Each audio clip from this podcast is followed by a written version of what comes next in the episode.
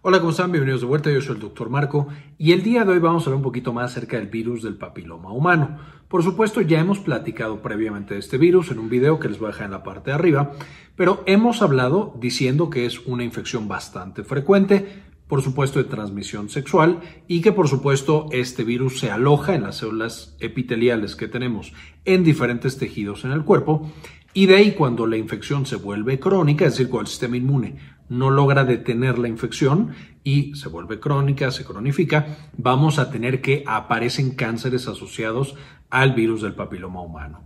Por supuesto, el cáncer más famoso y más conocido es el cáncer cérvico-uterino, que en algunos países sigue siendo la principal causa de muerte por cáncer en mujeres.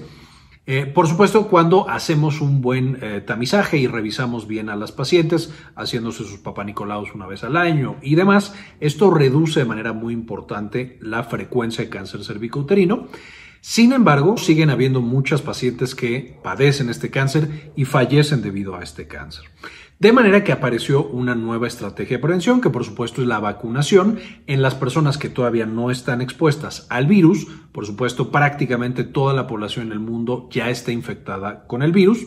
La mayoría de las personas lo, adquieren cuando inician su vida sexual, alrededor de los entre 16 y 25 años.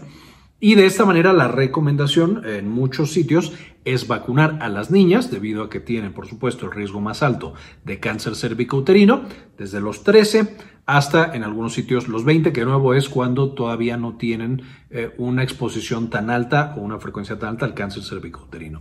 De nuevo, depende del país, es eh, las edades a las que se vacunan, algunas es solamente a los 12 o 13, algunas es hasta los 20, otros es hasta los 25 y en otros países incluso se pueden vacunar incluso de los 29 a los 45, de nuevo dependiendo las políticas del sitio, aunque por supuesto mientras más grandes somos, lo más probable es que ya tengamos la infección y que, por supuesto, la vacuna ya no nos sirva debido a que su principal efecto es como protector. Ahora, aquí el tema es que de pronto asociamos virus del papiloma humano con cáncer cervicouterino y por supuesto ese es el más famoso y ese es el más frecuente. Sin embargo, vamos a mencionar ahora cinco tipos de cáncer que están relacionados a la infección crónica por virus del papiloma humano, que de hecho el virus del papiloma humano es la principal causa de estos tipos de cáncer y que tal vez no lo sabías. Entonces vamos a hablar de estos tipos de cáncer. Cánceres orofaringeos. Y cuando estamos hablando de cánceres orofaringeos, por supuesto nos referimos a la parte de atrás de la boca, muchas veces la base de la lengua, las amígdalas o alguna de las partes del paladar. Lo que sucede, por supuesto, es que cuando nos contagiamos, específicamente debido a contacto sexual oral, vamos a tener que el virus queda justamente alojado en estas mismas células que están en nuestra orofaringe y ahí va a tener su proceso natural, que es entrar a las células, activar ciertos protoncogenes para que se conviertan en oncogenes y entonces generar que las células se multipliquen y se multipliquen. Más o menos se calcula que el 70% de los cánceres orofaringeos van a ser responsabilidad del virus del papiloma humano. Aquí, previamente, el principal responsable de esos tipos de cáncer eran el consumo de tabaco y el consumo de alcohol. Ahora el virus del papiloma humano en algunos sitios ya ha superado a el tabaco y el alcohol y por supuesto se alza como el número uno. También importante recordar que si combinamos virus del papiloma humano con tabaco y con alcohol, el riesgo de cáncer es mucho más elevado y es por esto que muchos países han estado viendo una tendencia hacia arriba en la frecuencia de cáncer orofaringeo.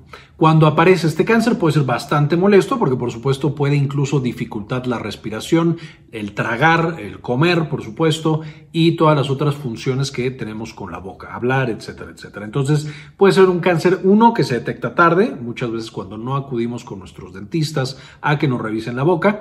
Eh, y dos, incluso cuando se detecta puede ser bastante difícil de tratar por todos los vasos sanguíneos, nervios y demás, eh, también llevando por supuesto una gran discapacidad. El cáncer anal. Por supuesto, el mecanismo es exactamente el mismo, pero ahora con relaciones anales. Evidentemente, el virus puede también infectar estas células y puede tener el mismo proceso de crecimiento acelerado. Por supuesto, aquí vamos a tener, además de la presencia de cáncer anal, que por supuesto es la forma más severa de infección, tenemos también los condilomas, que los condilomas son verrugas que pueden llegar a causar obstrucción, tanto el cáncer como los condilomas. Les pido por favor no busquen fotos de esto en internet, no es nada agradable y justamente tenemos que ser muy cuidadosos porque incluso cuando estos tumores no son tan voluminosos pueden llegar a causar problemas como sangrado, como obstrucción y algunas otras alteraciones gastrointestinales, además de ser por supuesto bastante incómodos tanto en la revisión como también por supuesto en el tratamiento. Y el virus del papiloma humano representa el 90% de todas las causas de cáncer anal. Cáncer de pene. Aquí, por supuesto, usualmente asociamos a que a las mujeres les dan las infecciones de transmisión sexual. Por supuesto, esto no es verdad. Los hombres también lo pueden tener. Y específicamente en el caso de los hombres que se infectan con el virus del papiloma humano, pueden llegar a desarrollar cáncer de pene. Por supuesto, aquí tenemos el crecimiento asociado a cualquier tipo de cáncer de las células y también todos los eh, problemas asociados al daño al tejido específico. E incluso se puede llegar a perder el órgano debido a la presencia de un cáncer de este tipo. Y el virus del papiloma humano va a representar el 60% de todos los cánceres de pene que hay. Vamos a tener también los cánceres de vagina y de vulva. Es decir, no solamente en el cervix vamos a tener que se aloja el virus del papiloma humano, sí es el sitio más frecuente y es un sitio especialmente susceptible por las cuestiones que hemos revisado ya en el video de, de qué es el cáncer cervicuterino que les baja en la parte de arriba pero específicamente también se puede dejar así como en el pene de los hombres, en la vagina y la vulva de las mujeres.